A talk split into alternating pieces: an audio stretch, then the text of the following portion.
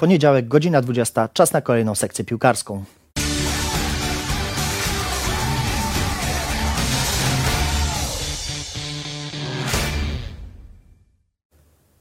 Dobry wieczór Państwu, Konrad Ferszter, witam i zapraszam na kolejną sekcję piłkarską. Ze mną dzisiaj debiutant w studiu Antoni Partum, Sport.pl. Dobry wieczór. W dzisiejszym programie będziemy gościli m.in. E, komentatora i eksperta stacji Eleven Sports Tomasza Urbana, z którym porozmawiamy o decyzji Hansiego Flika, który po sezonie opuści Bayern Monachium. Porozmawiamy też z Tomkiem o Superlidze, która powstała tej nocy i która ma zamiar wywrócić e, do góry nogami znany nam ład e, w europejskim futbolu. Zanim jednak połączymy się z Tomkiem, jesteśmy już na łączeniu z piłkarzem Legii Warszawa Filipem Ladenowiczem. Dobry wieczór Filip, czy się słyszymy? Dobry wieczór, dobry wieczór, witam serdecznie. E, Filip, na Dziękuję początek za powiedz, zaproszenie. bardzo, bardzo się cieszymy, że z nami jesteś. Filip, powiedz e, na sam początek, czy dwa ostatnie mecze, stracone punkty z Lechem Poznań i z Krakowią, to znaczy, że rywale znaleźli sposób na Legię Warszawa, bo nie zdobyliście bramki, a rywale i Lech i Krakowia grały w ustawieniu z trójką środkowych obrońców. Takie lustrzane odbicie waszego ustawienia. No tak, mo, może tak, może tak być, ale ja nie powiedział, że, że to z Lechą stracone punkty, bo, bo wiemy, że to są derby, tak, i, i niełatwo się gra z nimi, może ten, e, taka tabela teraz może nie powie to, jak to wygląda na, na, naprawdę, bo, bo Lech, Lech ma dobre drużyny, tak, i okazali się w Europie, wiemy o pucharach, wiemy jak jest ciężko grać na, na, na takim poziomie w Europie i trzymać, trzymać też e, tutaj w tej lidze w Ekstraklasy, bo już dużo, dużo razy powiedziałem, że to jest bardzo ciężka liga, tak? Mhm. Stracone punkty są wczoraj, tak? To się zgadzam, ale tak samo powiedziałem i, i do kanału do Ekstraklasy po meczu, tak, że, że musimy przytrzymać spokój, tak, i dopóki, dopóki wszystko mamy w naszych rękach, to jest dobrze naprawdę i musimy się tak zachować, tak, trzymać spokój i, wykorzystać to w następnych meczach. Filip, a nie odnosisz wrażenia, że te ataki Legii są troszkę zbyt przewidywalne, zbyt schematyczne? One często wyglądają tak samo. Piłka trafia na skrzydło do ciebie, czy na przykład do Wszołka, no i szukacie dośrodkowaniem Tomasa Pekharta. Czy nie uważasz, że te ataki są zbyt przewidywalne? No, ja bym mówił to inaczej, bo, bo w tym ustawieniu ty masz wykorzystać e, jak najbardziej wahadła, tak? I jeżeli już masz takie dyspozycje, że masz takiego napastnika, tak? To jest, to jest jedna, jedna z, z możliwości, tak? Nie, nie mówię, że, że, że nie są tam jeszcze inne możliwości, tak, które, które my też trenujemy, inne rozwiązania, tak, ale będzie czas. Myślę, że potrzebujemy czasu, żeby to wszystko i poukładali, tak, i potrenowali, bo, bo nie jest tak proste, tak. Myślę, że dobrze nam idzie, ale okazało się paru meczów też, gdzie, gdzie że zabrakło nam trochę, trochę e, takiego grania, może, może no, lepszego grania, tak, jeżeli chodzi o, o, o ataki, tak, ale, ale myślę, że tak samo i wczoraj było kilku momentów, gdzie, gdzie zabrakło nam skuteczności, przepraszam, i myślę, że mi to inaczej wyglądało.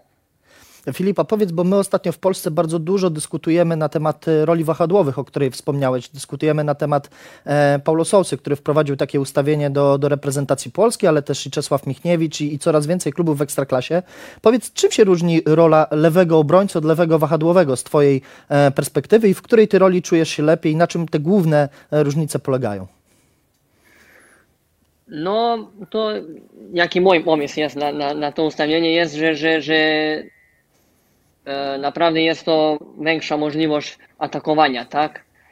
I bo asekuracja jest większa też, masz trzy zawodnika zawsze z tyłu, da, albo cztery, jeżeli ten drugi wahadłowy e, spuści się do czwórki, tak? I myślę, że w tym polega, dla mnie jak najbardziej w tym polega e, e, wszystko. I jeżeli chodzi o mnie, naprawdę kiedy grasz u, u czwórce, bardziej myślisz o, o o defensywę, tak, to nie jest to w moim wykonaniu, tak, bo, bo ja zawsze bardziej myślę na ofensywę, ale nie, nie mówię, że to jest tak, że to tak ma być, ale, ale kiedy grasz u, u, u trójcy, ja się czuję prosto tak komfortowo, bardziej Mhm. komfortowo, jeżeli chodzi o obronę, a, a bardziej komfortowo i, i, i lepsza dyspozycja, jeżeli chodzi o, o, o atak. Mhm. Powiedz, bo wczoraj poczytałem sobie trochę forów po, po waszym e, meczu, poczytałem zdań kibiców, no i tam jednak takie sugestie, że może trochę e, w Legii wdarło się rozprężenie po tym wygranym 4-2 meczu z Pogonią Szczecin. E, Czy to nie jest tak, że te 10 punktów przewagi was e, troszeczkę, że tak powiem, poluzowało, co zresztą zarzucał wam trener Michniewicz. To wszyscy widzieliśmy po meczu z Pogonią, że, że po 4-0 troszeczkę odpuściliście, straciliście dwie bramki, a nie parliście po piątą. No tak, mieliśmy kilku takich, e, kilka takich meczów już, jeżeli pamiętacie, i Wisła Płock u siebie, i Warta Poznań u siebie, i Pogoń też, gdzie, gdzie naprawdę gramy, gramy bardzo fajnie, pięknie, tak, na, na widok, tak, strzela- strzelamy bramki. Do tej pory strzeliliśmy, e, ten, ten Pogoń stracił 13, u, u pierwszych 30 minut 4 od nas, tak, to, to gada o tym, jaki że naprawdę mamy umiejętności, jakości, także potrafimy, tak? A co potem się dzieje, ja na, nawet i teraz nie mogę Ci powiedzieć, czy to jest brak koncentracji jakieś al- albo odpowiedzialności. Naprawdę nie mogę, nie mogę tłumaczyć, tak? Ale zdarza nam się tak, że, że i mnie to trochę i tak nie dosyć tak jest, kiedy, kiedy grasz dobrze, wszystko jest piękne i potem nie wiem, w paru minutach tracisz takie łatwe bramki. Myślę, że to są prezenty, które przeciwnicy dostają od nas. I jeżeli chcemy coś zrobić na, na albo iść trochę do przodu i na trochę większy poziom, my, my musimy to unikać, tak, bo, bo jeżeli chodzi o, o grę w pucharach, bo ja też patrzę na, na, na pucharach, tak, że, że tam myślę, że oni ci nie pozwolą na, na, na, na taki luz. Mhm. A powiedz, wy rozmawiacie między sobą w szatni o tych sytuacjach jako zawodnicy, gdzieś poza trenerem, poza sztabem szkoleniowym, denerwujecie się sami No na siebie, tak, rozmawiacie tak. o błędach? No tak, tak też, zawsze są takie rozmowy, tak, i, i nie tylko, okej, po meczu też, i, i na przerwie też, i mamy odprawy też, i z trenerem, i kiedyś to są odprawy z psychologiem też, ale ja nawet nie, nie wiem, naprawdę nie mogą mi tłumaczyć, dlaczego się to zdarza, tak? Czy to jest, to są, to są zawsze byle jakieś indywidualne błędy, tak? Dużo ich tak było. Jeżeli już straciliśmy tyle bramek, tyl, e, 8 po rzutów karnych przeciwko nas, to to dużo gada o tym, że, że musimy coś zmienić, że musimy spróbować tego unikać. Filip, Ale mówisz, ostatnia, że... ostatnich, ostatnich dwóch, dwóch meczów, u dwóch meczach bez bramek było, myślę, że mam nadzieję, że to, że to idzie u, u, u dobrym kierunku. Filip, mówiłeś, że bardzo dobrze się czujesz w roli wahadłowego, no i widać odzwierciedlenie w statystykach e, 8 goli i 10 asyst. To są chyba twoje najlepsze rozgrywki w karierze, nie wiem jak ty to odbierasz. E, Ostatnio dziennikarz Kanalu Plus Krzysztof Marciniak powiedział, że jego zdaniem Filip Mladenowicz jest najlepszym e, piłkarzem polskiej ekstraklasy. Czy ty się nim też czujesz? Miła słowa, nie, nie znałem, nie słyszałem tego, ale, ale e, jak ci powiedzieć, ja nie, ja nie, ja nie patrzę w, w, w tej stronie, tak? I nigdy nie, nie, nie patrzyłem i nigdy nie lubiłem oceniać sobie, tak? Dlatego jesteście tu wy albo ktokolwiek, tak? Żeby oceniali. Dla mnie jest najważniejsze, że, że, że nie ukrywam, że jestem w dobrej formie, że się dobrze czuję już ponad 30 lat te, teraz, a, a fizycznie się bardzo dobrze czuję, psychicz, psychologicznie też, na boisku też. E, Jeżeli chodzi o, o, o tych statystykach, to są może najlepsze, nie są naprawdę najlepsze liczby do, do tej pory w mojej karierze, ale, ale myślę, że miałem takich paru okresów też i wcześniej, ale jeżeli chodzi na ten dzisiejszy moment, nie, nie chcę ukrywać i, i cieszę się z tego, że jestem w dobrej formie i że, że mogę pomóc drużynie osiągnąć to mistrzostwo, tak. Filip, to może odwróćmy nieco to pytanie. Kto twoim zdaniem e, jest najlepszym polskim piłka, znaczy w polskiej ekstraklasie, nie licząc piłkarzy Legii? Kto na tobie zrobił największe wrażenie z takich boiskowych rywali? Fuh, pa jest kilku mari, kilku mari zawodników, ja nie lubię dużo gadać o tym, ale, ale, ale zawsze są piłkarze. Nie wiem, ten Tiwa w Lechu jest naprawdę dobrym zawodnikiem.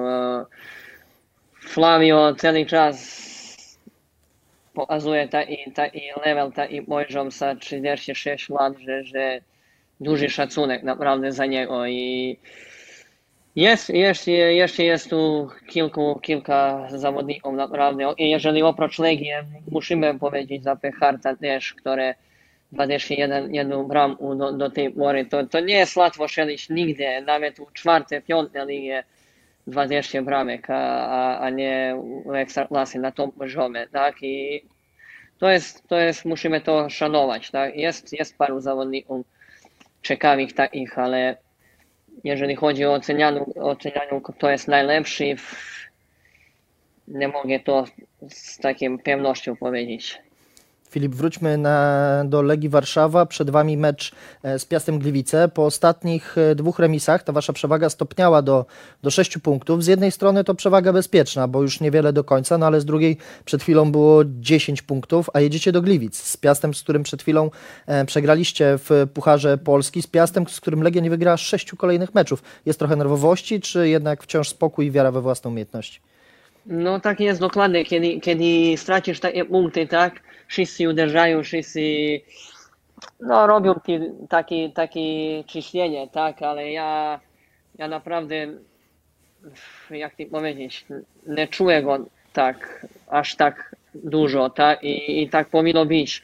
Powinno zachować spokój, który nam jest potrzebny. Ja już dużo razy powiedziałem, że ta liga jest ciężka i że nawet 10 punktów, 15 to, to, nie, to tutaj w tej lidze nic nie, nie, nie, nie nie oznacza, tak? I tak się musimy przygotować i, i, i zachować prosto. Najważniejsze jest spokój. Teraz mamy dwa ciężkie mecze na, na mierze z Piastem.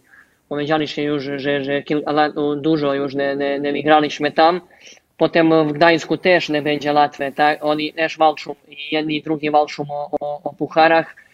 I, ale myślę, że stać nas, stać nas na to mistrzostwo, stać nas na, na, na, na na wygranie tych meczów, tylko musimy trochę być, jak im powiedziałem, spoko, prosto popatrzeć, poprawić sobie tę grę, ile to jest możliwe tych paru dni, ale myślę, że, myślę, że jestem przekonany, że, że my to możemy zrobić pewnie.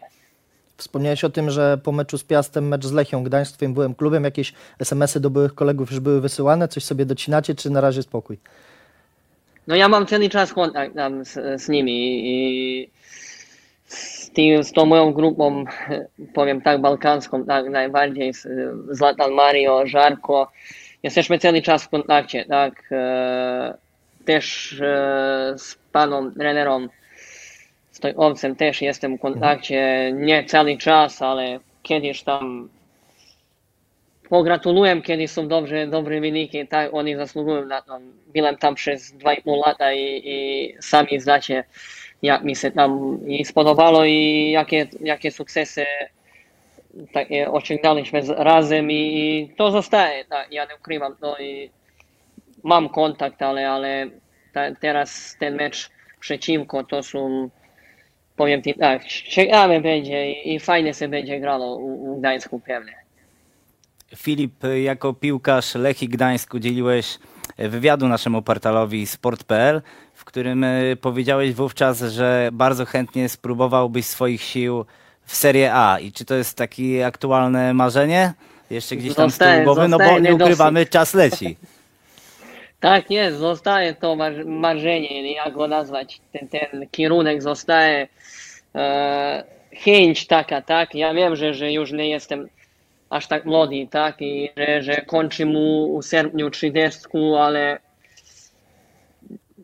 nigdy nie wiesz, co się może zdarzyć, tak? I, i co, co te czeka na jutro, tak? Ja nie, nie lubię patrzeć dużo w przyszłość, to, to, to już kilka razy powiedziałem, ale, ale jeżeli mi się udała jaka okazja, dlaczego nie? Myślę, że widzę sobie tam i myślę, że też by się nieźle może poradził na tym poziomie, tak? I tak to zostaje, to jest taka chęć, gdy mi się podoba ta liga, po prostu widzę sobie i może i życie takie u Loch. Mam paru kolegów dobrych tam i, i słyszałem bardzo fajne rzeczy.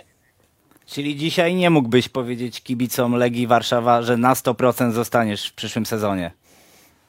Nie, nie, nie, nie, to nie chodzi o tym naprawdę, bo ja mam tutaj e, długoroczny kontrakt, e, jeszcze dwa lata i, i pewnie, że jestem zawodnikiem Legii Warszawa. Prosto gadamy o, o jakim moim chęci albo coś, o marzeniu jakim, jeżeli mi się coś gdzie to tam wydarzyło, wiesz, jaki kierunek by był dobry dla mnie, ale tak, ja jestem zawodnikiem Legii Warszawa, mam dwa lata kontrakt i naprawdę nie myślę o tym, żeby, żeby zmieniał coś.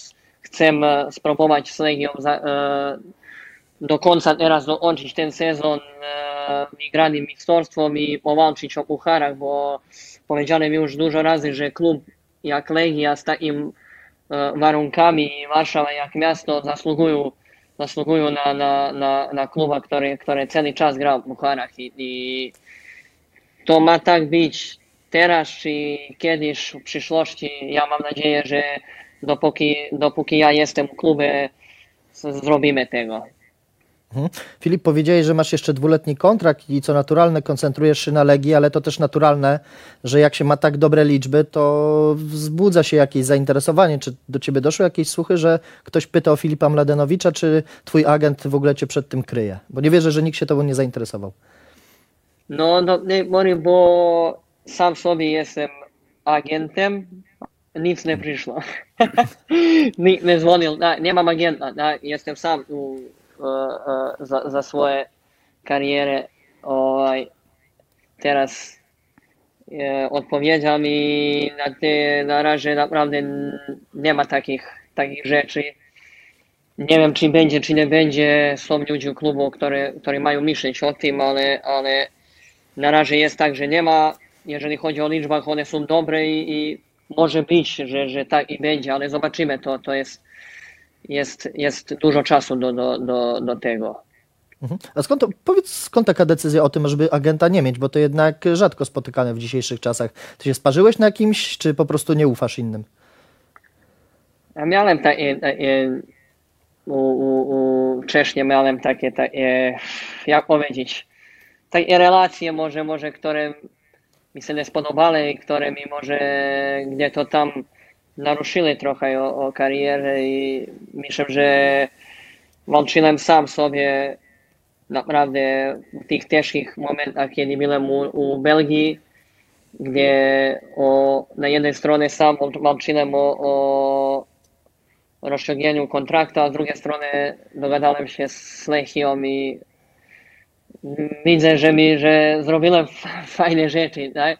Teraz też, kiedy przychodziłem do, do Warszawy, prosto sam sobie tego załatwiłem i cieszę się z tego, dlatego myślę, że mi na razie, na razie nie, nie, nie powiem, że nie są potrzebni, oni są potrzebni, ale, ale myślę, że jeżeli kto coś ma na tą temat, to może ze mną spoko rozmawiać, tak? Bez jakich podpisania umowa albo coś.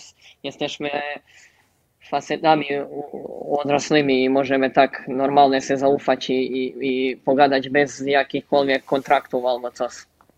Filip, to tak jeszcze na koniec chcielibyśmy poruszyć wątek reprezentacji Serbii, bo tak patrzę na wasz skład. Duszan Tadžić, Kolarow, Siergiej Milinkowicz-Sawic, Wlachowicz, no, no wielu naprawdę piłkarzy Mitrowicz. uznanej...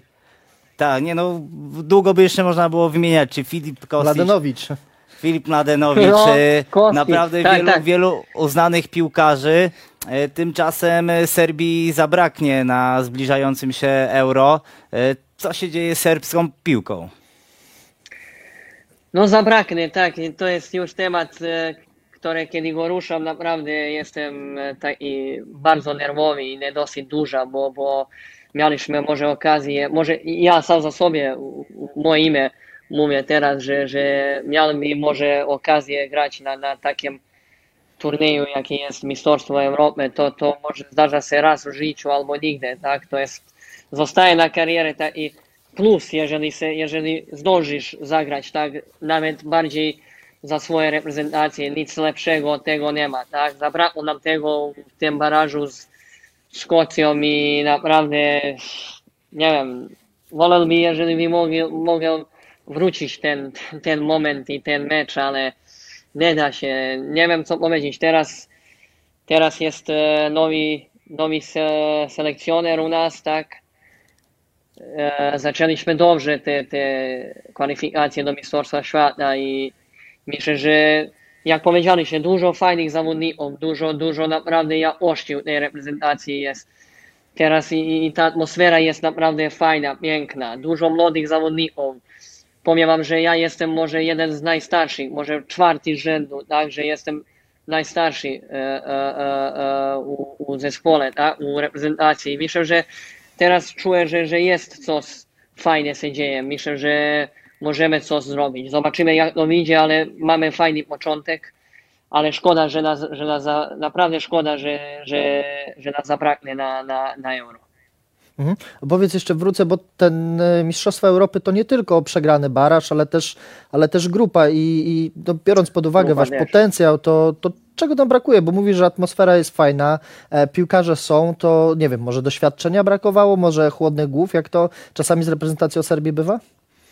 Tak też, na, na, na, tom, na tom poziomu się zdarzają i blondy i, i, i, i takie takie rzeczy jak, jak wszędzie, tak? To, co nam zabrakło, nie wiem, co nam zabrakło w tą barażu, ale może trochę odwagi takiej, bardziej takiej, no odwagi by ja powiedział, może, może, ja nie powiem, że my byliśmy i przestraszeni, ale, ale może gdzie to tam taka, może gdzie to tam się czuło i, i potem e, wydarzyło, że, że, że zabrakło czegoś, tak? Ale myślę, że teraz to lepiej może wygląda, tak? I, i jest naprawdę, jeżeli chodzi o, patrzysz na, na takie nazwiska, tak? I ja sam za sobie, kiedy myślę, tak, jak nam może czego, czego nam może zabraknąć, kiedy wszystko masz, tak?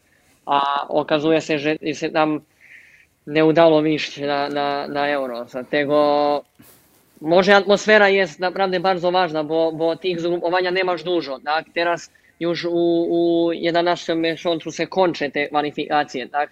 To są trzy mecze za 7 dni, tam nie masz dużo co trenować, tak? Tam bardziej chodzi o, o dobry, dobrym podejściu i, i, i atmosferę, tak?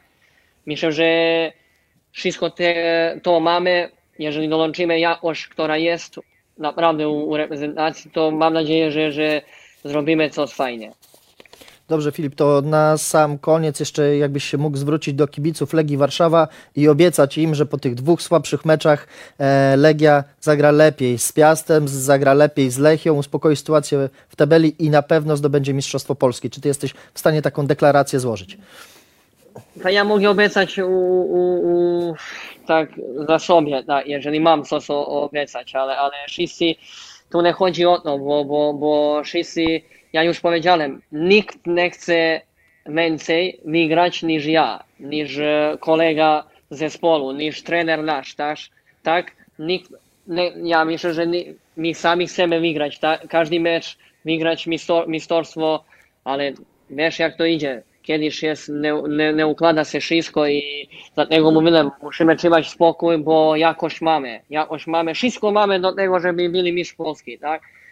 od nas zależy wszystko. Ja naprawdę nie umiem nic nikomu obiecywać, tak? I nasi, nasi kibicy zawsze byli z nami. Dziękuję im za to. Takie wsparcie się czuję nawet w tym meczu, tym meczu z Wartą Poznań, tak? Czuliśmy ich na boisku, tak? Było, było czuć i to jest piękne. Mam nadzieję, że szybko wrócą, wrócą na trybunach, bo, bo to jest wsparcie, które, które ci daje, jakie, jakie jeszcze napędza cię tak, do, do przodu, tak? Ale myślę, że nie muszę ja nim e, nic obiecywać, tak? Myślę, że oni sami widzą, że, że ta Legia jest naprawdę dobra i, i, i jest jest możliwości wygrać e, e, mistrzostwo, tak? I dlatego mam nadzieję, że wszystko się układa, że e, potrzymamy ten spokój, który jest potrzebny, naprawdę dołączymy zaangażowanie i, de, e, determinację plus jakość, która jest i myślę, że że będziemy w końcu się cieszyć tak, z, tym, z tego mistrzostwa no to mistrzostwa nie możemy Ci tutaj e, życzyć, ażeby pozostać obiektywnymi, natomiast możemy Ci życzyć bardzo dużo zdrowia w tych trudnych czasach i bardzo dziękujemy za, za poświęcony najważniejsze. czas. Dziękuję bardzo Filip, Wam za jeszcze raz za zaproszenie, trzymajcie się. Dziękujemy bardzo, cześć Filip, dziękujemy. E, Antek, Jesteśmy po rozmowie z Filipem. Przed nami za chwilkę, jak zapowiadaliśmy na wstępie, łączenie z Tomaszem Urbanem z Eleven Sports. Jednak zanim pomówimy o Bayernie Monachium, zanim pomówimy o e, Superlidze, obejrzyjmy felieton autorstwa Pawła Wilkowicza na temat Roberta Lewandowskiego, czyli jednego z największych pechowców w ostatnim czasie, jeśli chodzi o duże mecze w Lidze Mistrzów.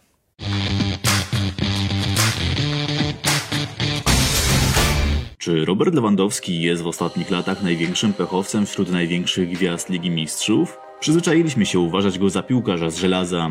Przywykliśmy, że to raczej Neymar ma wyjątkowego pecha do kontuzji i co sezon musi wypaść z jakiegoś ważnego meczu w Lidze Mistrzów. I jest w tym rzeczywiście wyjątkowo regularny, bo w ostatnich pięciu sezonach zdarzył mu się tylko jeden, w którym nie opuścił wiosną żadnego meczu Ligi Mistrzów. I było to rok temu. Ale przygody zdrowotne Lewandowskiego tuż przed najważniejszymi dwumeczami w Lidze Mistrzów są jeszcze bardziej dramatyczne i jeszcze mocniej wpływają na losy jego klubu w europejskich pucharach. Bayern odpadł z Ligi Mistrzów z Paris Saint-Germain, zmarnował mnóstwo sytuacji pod nieobecność Lewandowskiego, którego z tych meczów wyeliminowała kontuzja odniesiona w spotkaniu Polski z Andorą. Przypomnijmy, rywal uszkodził tam Lewandowskiemu więzadła tuż przed planowanym zejściem Polaka z boiska. A to przecież tylko jedna z trzech historii z ostatnich lat, gdy Lewandowski zostaje poturbowany przed arcyważnymi meczami w Mistrzów. I inaczej niż w przypadku Neymara i PSG, zawsze w takiej sytuacji kończyło się odpadnięciem Bayernu z Ligi Mistrzów. W maju 2015 roku, tuż przed półfinałem z Barceloną, Lewandowski został staranowany w dogrywce półfinału Pucharu Niemiec przez bramkarza Borussii Dortmund, Michela Langeraka. Po starciu z Langerakiem, zresztą jednym z najlepszych kolegów Lewandowskiego z czasów gry w Borussii, Polak miał złamane kości twarzy i wstrząsienie mózgu. Z Barceloną zagrał na własną prośbę i w specjalnej masce. Jak potem wspominał, ograniczona widoczność była jego ogromnym problemem w tych meczach. Bayern jednak odpadł, podobnie jak dwa lata później, gdy tuż przed ćwierćfinałami z Realem Madryt Lewandowski znów został poturbowany przez bramkarza Borussii Dortmund. Tym razem był to Roman Burki, po którego faulu Lewandowski uszkodził sobie bark. Ominął pierwszy mecz z Realem, a w rewanżu zagrał, ale z barkiem jeszcze nie do końca sprawnym i oklejonym plastrami. Polak nie był wówczas w stanie odmienić losów dwumeczu. Historia Lewandowskiego i Ligi Mistrzów to jak widać dość trudna miłość, choć może się to niedługo zmienić, bo większość informacji mówi, że Niemcy nie wybierają się na razie do Superligi.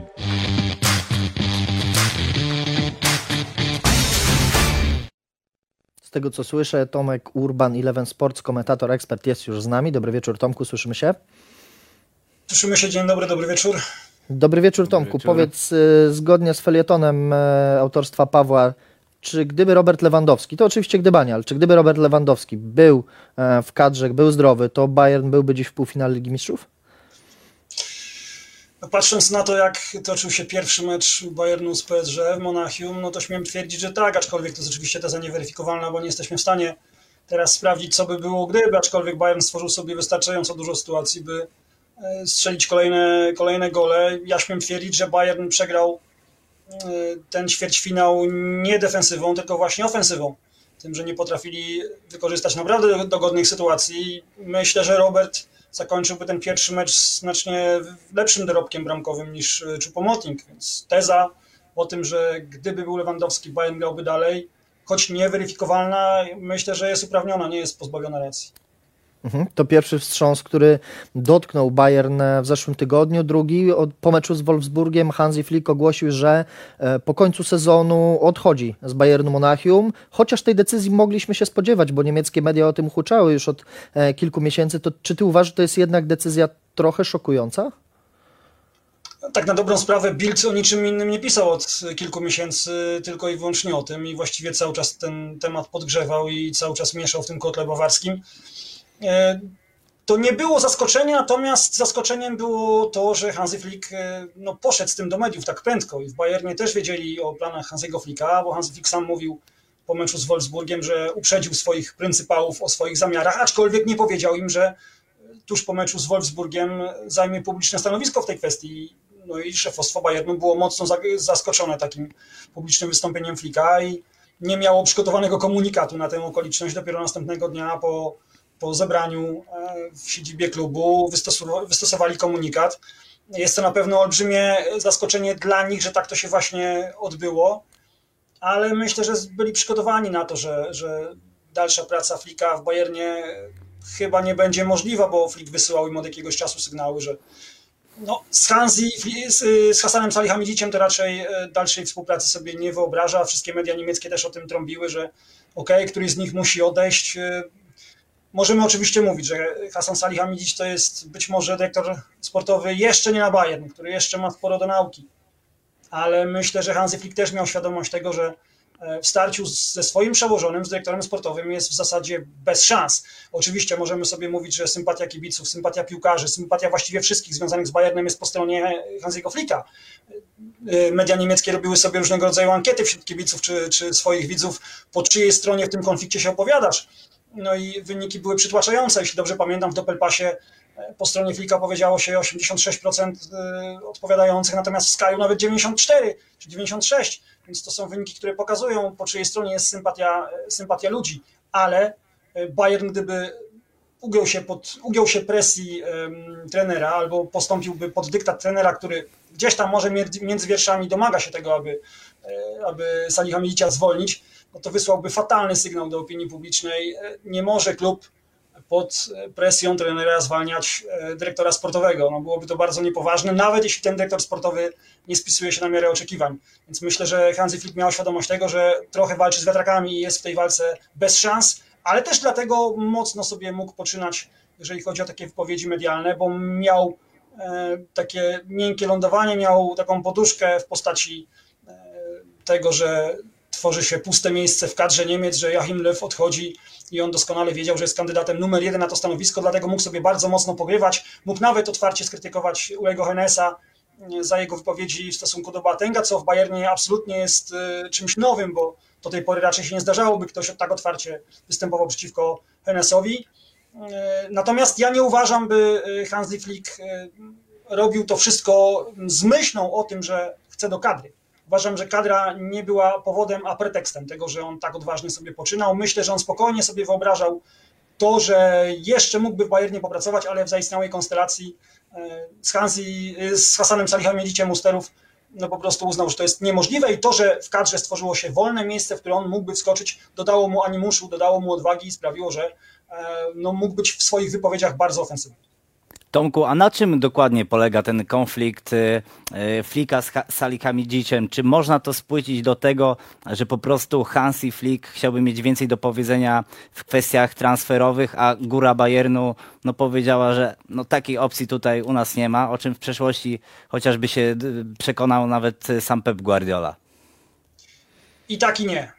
Tak, ponieważ rzeczywiście Hansi Flick e, na podbudowie tego, co osiągnął z drużyną w zeszłym sezonie, domagał się prawa głosu w kwestiach transferowych, chciał mieć na politykę transferową wpływ, e, chciał móc opiniować piłkarzy, chciał, aby nie dopuścić do takiej sytuacji jak w tym sezonie, że ściągnięto mu Bunesara, z którego on nie może skorzystać, czy Douglasa Costa, który no, kompletnie nie jest piłkarzem już w tym momencie na poziom Bayernu. E, natomiast e, no, też e, trzeba widzieć szerszy kontekst. W Bayernie tworzy się nowy ład, tworzy się nowy porządek. Odchodzą Hennes, odchodzi zaraz Rummenigge, szefem będzie Oliver Kahn, jest prezydent Heiner, jest Salihamidzic, tam się kotuje między nimi, tam się tworzy nowa hierarchia, nowy porządek. Oni oznaczają swoje strefy wpływów, oni próbują sobie w tym nowym porządku znaleźć, znaleźć miejsce i ten konflikt Salihamidzicia z Flickiem to też jest taki e, odgrzewany kotlet, czyli nowy konflikt na linii Hennes-Rumenige, bo nie jest tajemnicą, że Salih Hamidzic to jest człowiek e, Henesa, to jest zaufany Ulego Henesa i poniekąd Uli Hennes dzięki Salih Hamidziciowi z, tak, z tylnego siedzenia pociąga nadal za, za ważne sznurki w Bayernie. Natomiast Hansi Flick to jest człowiek e, oczywiście Kale Rumenige i tutaj też jest taka płaszczyzna na której możemy pewien konflikt dostrzec. Ja myślę, że to, że Flick odchodzi po, po sezonie z Bayernu, czy chce odejść z Bayernu, bo jeszcze Rada Nadzorcza musi to klepnąć, muszą zgodzić się na rozwiązanie kontraktu, ewentualnie dogadać się z kimś, kto chciałby Flika przejąć w kwestii odstępnego, no, że to rzeczywiście mm, jest jest duży kłopot wizerunkowy też dla, e, dla Bayernu i to też jest porażka Rumenigiego, bo on bardzo mocno obstawał przy tym, że Hansi Flick będzie nowym, będzie trenerem Bayernu w przyszłym sezonie i to, że Hansi Flick wykonuje taką woltę, że idzie z tym do mediów, że sam z siebie chce odejść, no to myślę, że to jest cios w, w Rumenigiego i jest jakieś takie ciche zwycięstwo w tej rywalizacji tych dwóch samców alfa e, w Bayernie. Jest to zwycięstwo Ulego Henesa. A jak oceniasz w ogóle ostatnią pracę Saliha Majdzicza? Bo z jednej strony można powiedzieć, że on kiedyś tak potrafił wyciągnąć taką perełkę jak Alfonso Davis, zapłacić kilkanaście milionów euro za piłkarza, który dziś pewnie jest wa warty kilkadziesiąt milionów euro. No ale z drugiej strony ta lista jego transferowych niewypałów jest długa. No i tak gdybyśmy się skupili na ostatnim okresie, no to jednak z klubu odszedł Thiago Alcantara, odszedł Iwan Perisic. Może Perisic nie był kluczowym piłkarzem, no ale chyba dzisiaj by się przydał taki rezerwowy. Czy taka krótka, oczywiście kontuzji nie da się przewidzieć, ale czy ta krótka ławka rezerwowych to nie jest właśnie głównie wina e, Hasana?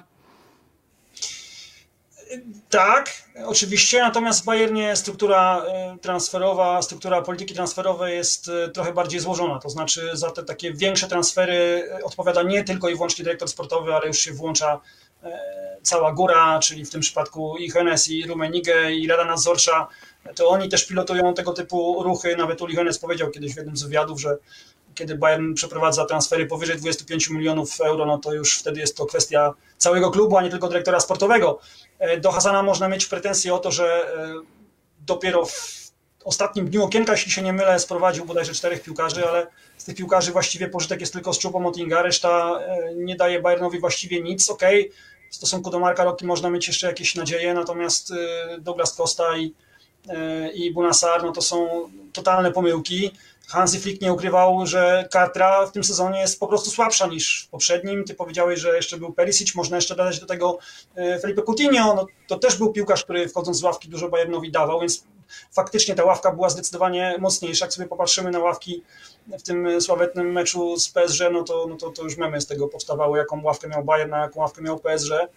Mm, więc do Stalika Milicia na pewno jest sporo zarzutów, ale też trzeba obiektywnie powiedzieć, że w stosunku do Hansiego, Hansiego w ostatnim czasie w prasie niemieckiej też pojawiają się różnego rodzaju zarzuty. Nawet Kicker poświęcił Hansiemu Flikowi w poniedziałek taki tekst, w którym e, wytykał mu e, to, co jest nie tak w Bayernie i pokazywał, że to nie jest tak, że Hansi Flick jest święty, a Salihamidzic jest uosobieniem wszystkiego, co najgorsze, bo też pisali o tym, że w Bayernie mają pretensje do niego o to, że E, troszkę obrósł w piórka i e, źle układa sobie współpracę z Akademią, e, że to jest chyba najcięższy zarzut w stosunku, w stosunku do Flika, że dzwoni do piłkarzy, których chętnie widziałby w Bayernie bez porozumienia z klubem, bez porozumienia z dyrektorem sportowym czy ze swoimi przełożonymi, więc niejako prowadzi politykę transferową na własną, na własną rękę. Myślę, że w takim klubie nie powinno to mieć, to mieć miejsca.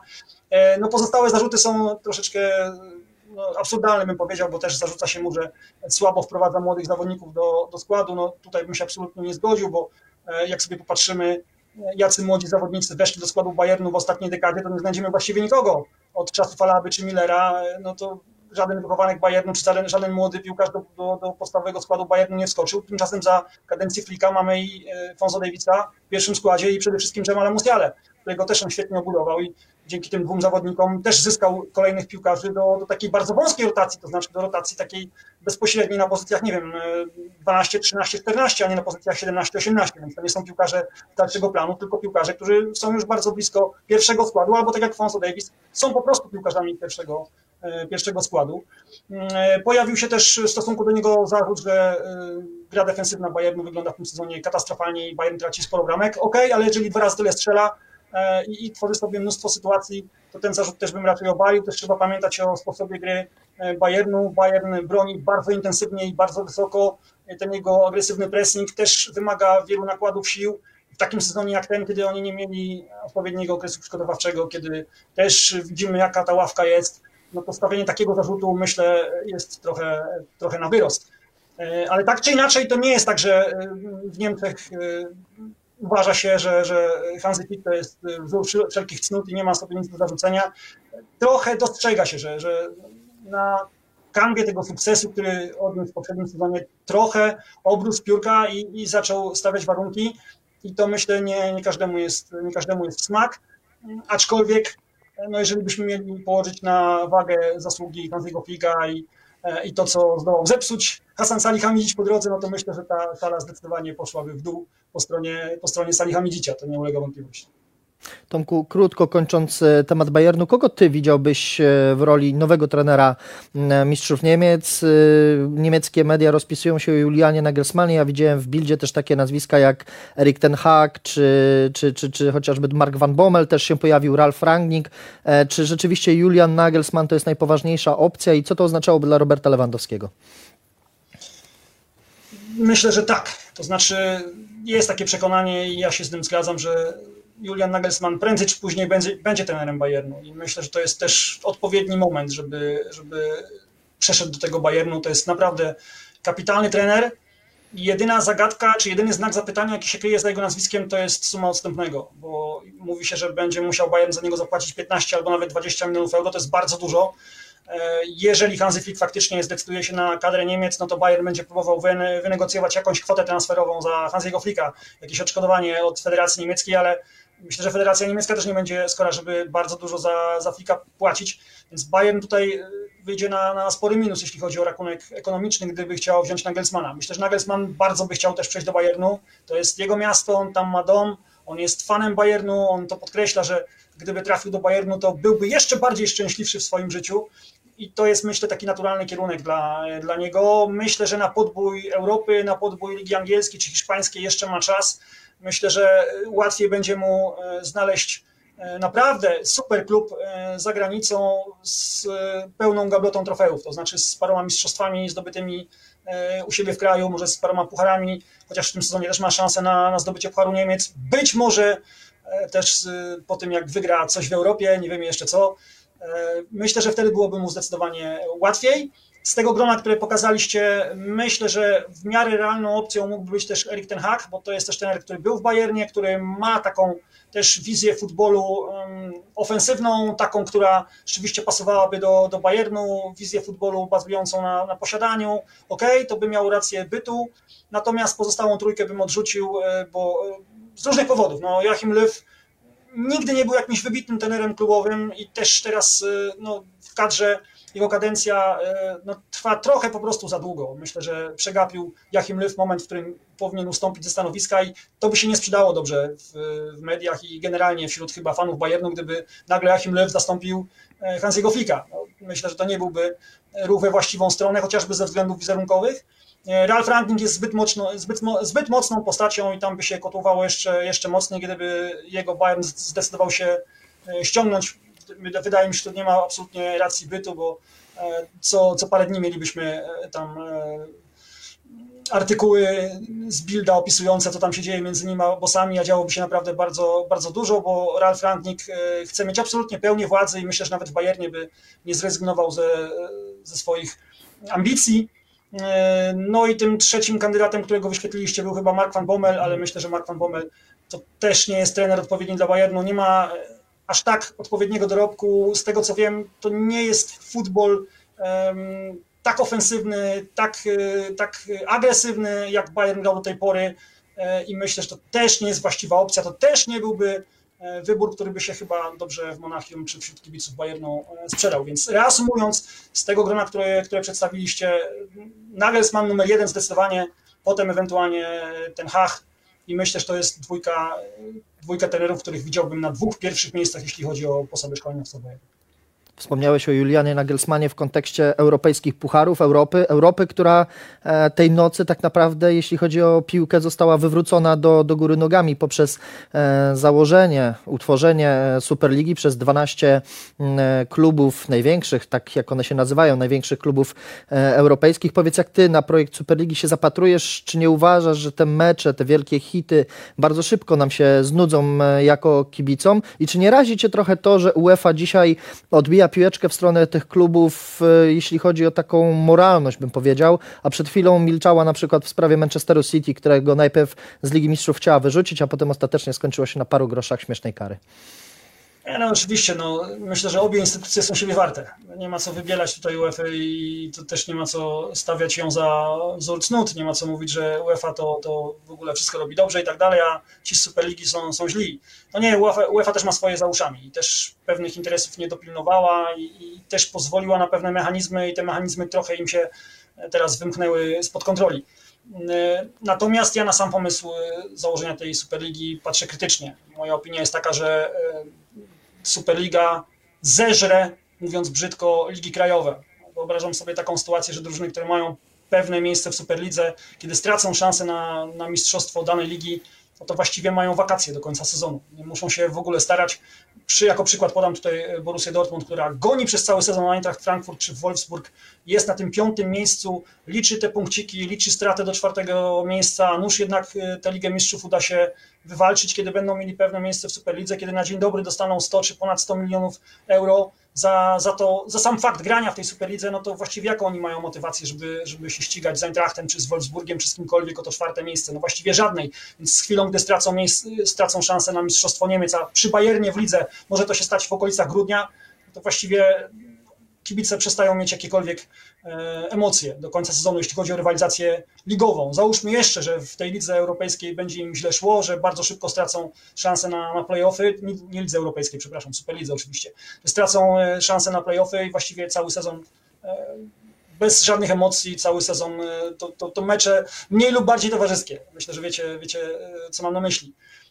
Sądzę też, że nie będzie dobrym rozwiązaniem, albo ligi też nie pójdą na to, aby drużyny, które chcą grać w Superlidze, wykluczyć z rozgrywek krajowych. To też nie jest dobre rozwiązanie, bo pamiętajcie, że ligi mają też swoje uwarunkowania, mają podpisane umowy telewizyjne, y, inne też dokumenty, też chcą promować ligę na, na innych rynkach, czy to w Azji, czy to w Ameryce i promowanie takiej ligi bez tych topowych marek no jest właściwie bezcelowe i nie ma to żadnego sensu.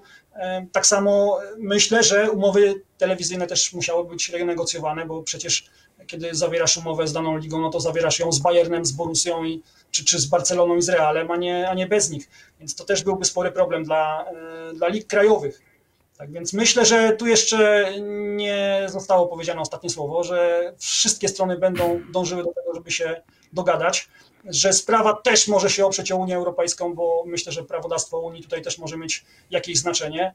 Więc myślę, że tu jeszcze wiele się może zdarzyć, też na rynku niemieckim, bo mimo iż y, niemieckie kluby zadeklarowały, że nie, nie przystępują do tego projektu, no to Spiegel opublikował też y, dzisiaj taki tekst, tekst z którego wynika, że one mają czas jeszcze przez 30 dni czy przez 29 dni, aby do tej Superligi jednak się zgłosić, aby potwierdzić swój akces. Tak samo PSG, tylko PSG ma troszeczkę mniej czasu, 14 dni.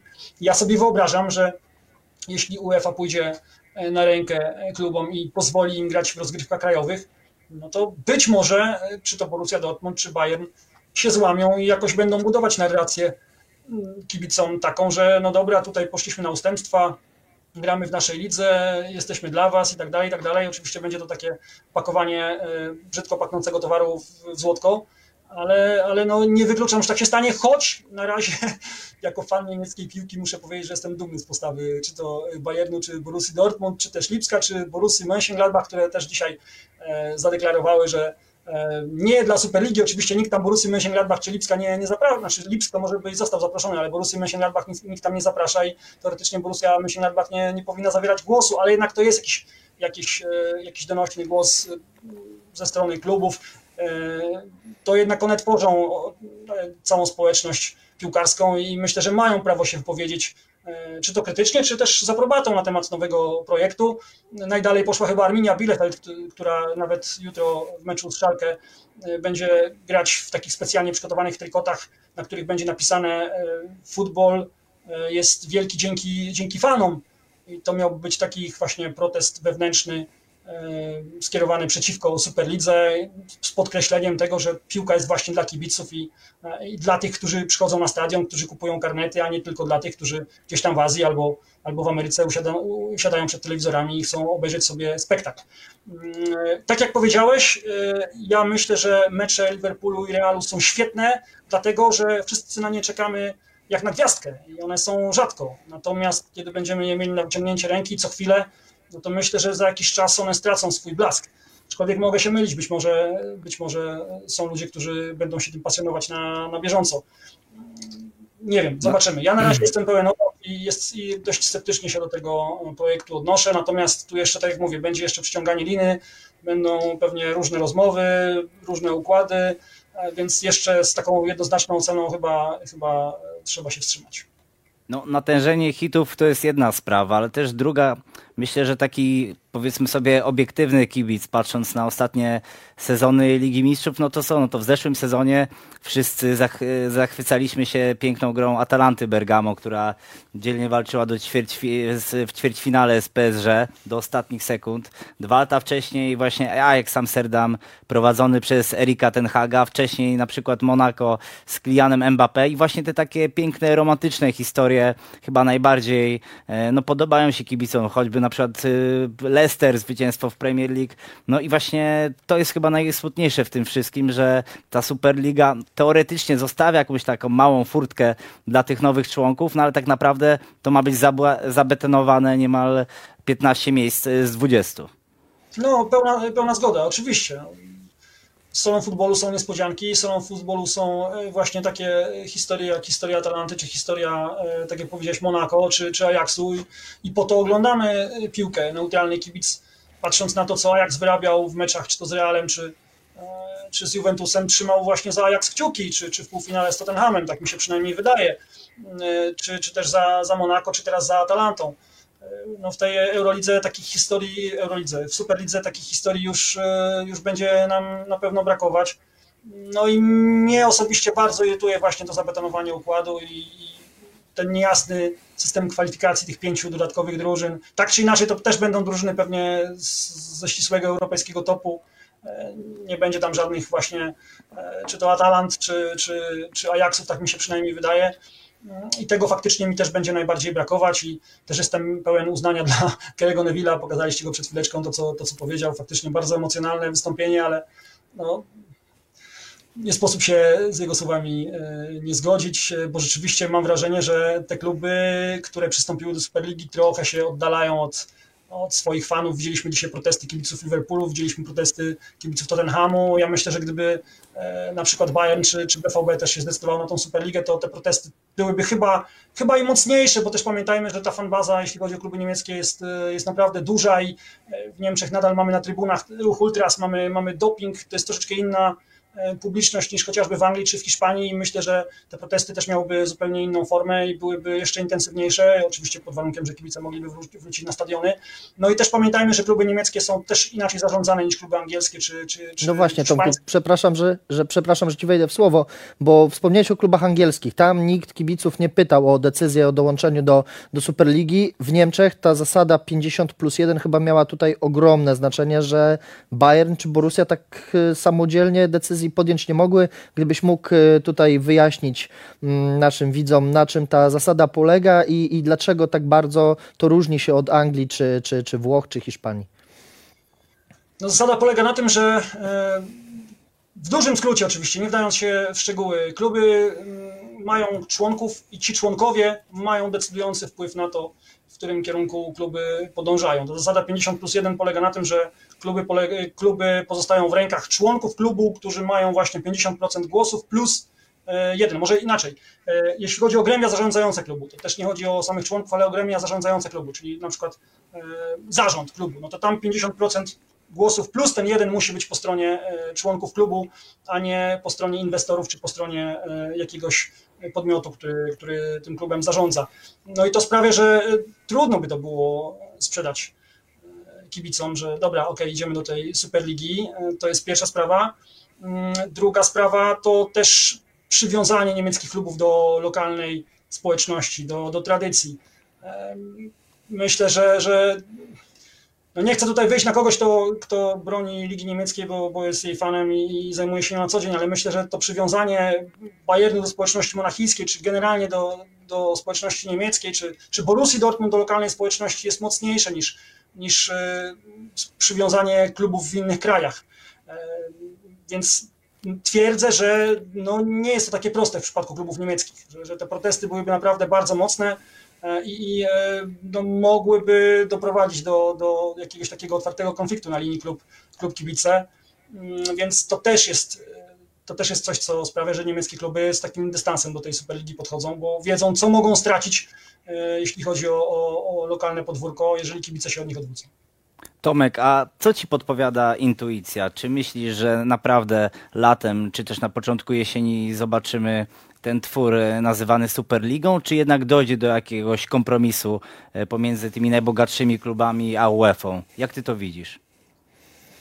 Wiesz co, to możemy tylko spekulować, ale sądzę, że będą rozmowy, będzie przeciąganie liny, będzie straszenie, będzie przerzucanie się paragrafami i jakieś tam porozumienie, jakiś tam kompromis na końcu, na końcu z, tego, z tego wyjdzie. E, Superliga to jest zamach na kasę. Nie ma co ukrywać, że, że, że kluby, które chcą w tej Superlidze grać, są zadłużone bardzo mocno i, i poprzez tę Superligę chcą właściwie jednym cięciem się oddłużyć. E, I to jest tak naprawdę główny ich zamiar. E, natomiast czy ta Superliga będzie rozgrywana w takim kształcie, w, jaką, w jakim ją teraz obserwujemy, czyli te 12 klubów plus ewentualnie kolejnych trzech założycieli i, pięciu kwalifikantów i nie będzie miała nic wspólnego z UEFA. Nie wiem, ja mówię, na razie jest chyba za wcześnie, żeby, żeby spekulować. Myślę, że jeszcze musimy poczekać na rozwój wypadków, musimy odczekać chociażby ten miesiąc, zobaczyć, co zrobi PSG, finalnie, e, co zrobią kluby niemieckie. Ja myślę, że tak jak mówię, tu jeszcze będzie się wiele, wiele działo i na dzisiaj prognozowanie, czy oni ruszą jesienią, czy nie ruszą, w jakiej formie jest trochę za wcześnie, więc nie chciałbym wychodzić e, tutaj przed szereg i mówić tak, wystartują albo nie, nie wystartują. Jeszcze potrzebujemy chyba, chyba czasu. Aczkolwiek sprawy zaszły naprawdę tak daleko, że wydaje się, że kroków wstecz e, te kluby, które chcą stworzyć tę Superligę, raczej już zrobić e, nie mogą. Z drugiej strony nie wiem, na jakie ustępstwo mogłaby pójść jeszcze UEFA, skoro, skoro zatwierdziła projekt nowej Ligi Mistrzów. Co jeszcze mogłaby tym klubom zaoferować? Żeby pozostały w jej strukturach. Szczerze mówiąc, nie bardzo sobie to wyobrażam. Więc no, sytuacja jest naprawdę ciężka, ale, ale ja jestem przekonany, że tam jeszcze będą rozmowy, że będzie przerzucanie się paragrafami, że tu jeszcze wiele się może wydarzyć. Tomku, na koniec krótko, gdybyś był w stanie pobawić się e, w mędrca, czy ewentualnie, gdyby ta Superliga ruszyła, a Bayern Monachium by w niej nie wziął udziału, to nie znaczyłoby, że klub cofa się tak naprawdę, bo wyobrażam sobie, że ewentualny udział w Superlidze mógłby pozwolić Bayernowi na odejście od tej polityki takiej oszczędnej, transferowej, bo jak wiemy Bayern e, nie lubi wydawać mnóstwo pieniędzy za, za zawodników. Ale Bayern nie wydaje pieniędzy nie dlatego, że ich nie ma, tylko że mhm. po prostu ma takie założenie i podczas gdy inne kluby mają setki milionów długów, Bayern rokrocznie generuje zyski. Też chociażby dlatego uważam, że powstanie takiej Superligi jest trochę nie fair w stosunku do Bayernu, który naprawdę dobrze sobie radzi z zarządzaniem pieniędzmi, z gospodarowaniem, podczas gdy inni wydają po y, setki milionów w okienku transferowym, czy w ciągu pięciu lat wydają prawie miliard euro, y, a potem mają długi i muszą próbować te długi y, kasować właśnie takimi, takimi ruchami jak, jak założenie Superligi to pewnie Bayern byłby postawiony trochę na, na uboczu wielkiej piłki, bo nie ma co ukrywać, jakkolwiek się zrzymamy na ten pomysł z Superligą, no to z czasem pewnie, jeżeli do tego dojdzie, stanie się ona takim punktem odniesienia. I czas pokaże, co, co zrobi z tym Bayern, co zrobi z tym Borussia. Ale no, tak jak mówię, na ten moment, e, na ten moment jestem przekonany, że jeżeli nie będzie dalszych ustaleń, jeżeli nie będzie porozumienia między Superligą a UEFA, no to Bayern z tych struktur UEFA i z Bundesligi nie odejdzie. E, no i być może faktycznie skaże się na takie pozostanie na, na orbicie wielkiej piłki. Aczkolwiek to też trudno sobie wyobrazić, bo tak jak Gary Lineker dzisiaj napisał na Twitterze, nie macie Bayernu, więc tak naprawdę nie macie Superligi u siebie, e, bo bez Bayernu Superligi nie ma. Więc e, no, są różne opinie, ale tak jak mówię, zostaliśmy zaskoczeni taką akcją pod przykrywką nocy tych rebeliantów i to wszystko jest jeszcze na świeżo, musimy sobie to wszystko chyba jeszcze w głowach poukładać. E, nie podejmuję się tutaj o, o takie wiążące opinie, nie chcę się uznawać za jakiegoś mędrca, bo, bo mam sporo wątpliwości, jest wiele niewiadomych. Zbieramy opinie, czytamy, śledzimy to, co się dzieje i i będziemy widzieć, jak się, jak się wypadki będą toczyć. Ale jestem, może powiem tak, jestem skłonny sobie wyobrazić, że Bayern mimo tego twardego nine i Borussia mimo tego twardego nine z czasem się jednak złamią i jeżeli dojdzie do jakichś ustaleń między UEFA a Superligą, to do tej Superligi finalnie dołączą, ale nie w takim kształcie, w jakim widzimy to teraz. Muszą dojść te dwa podmioty zarządzające do, do, do porozumienia. Jasne, Tomku, bardzo Ci e, dziękujemy za poświęcony czas i rozmowę. Naszym gościem był Tomasz Urban, komentator ekspert Eleven Sports. Bardzo dziękujemy, Tomku. Dziękuję bardzo. Dzięki. Mm, Antoni, w takim razie my także Państwu serdecznie e, dziękujemy. To, co się wydarzy z Superligą i nowym formatem Ligi Mistrzów najprawdopodobniej wyjaśni się e, już w najbliższych tygodniach, dlatego za dzisiejszą sekcję dziękuję bardzo. Antoni Parton. Konrad Ferszter, zapraszamy już za tydzień do, na sekcję piłkarską.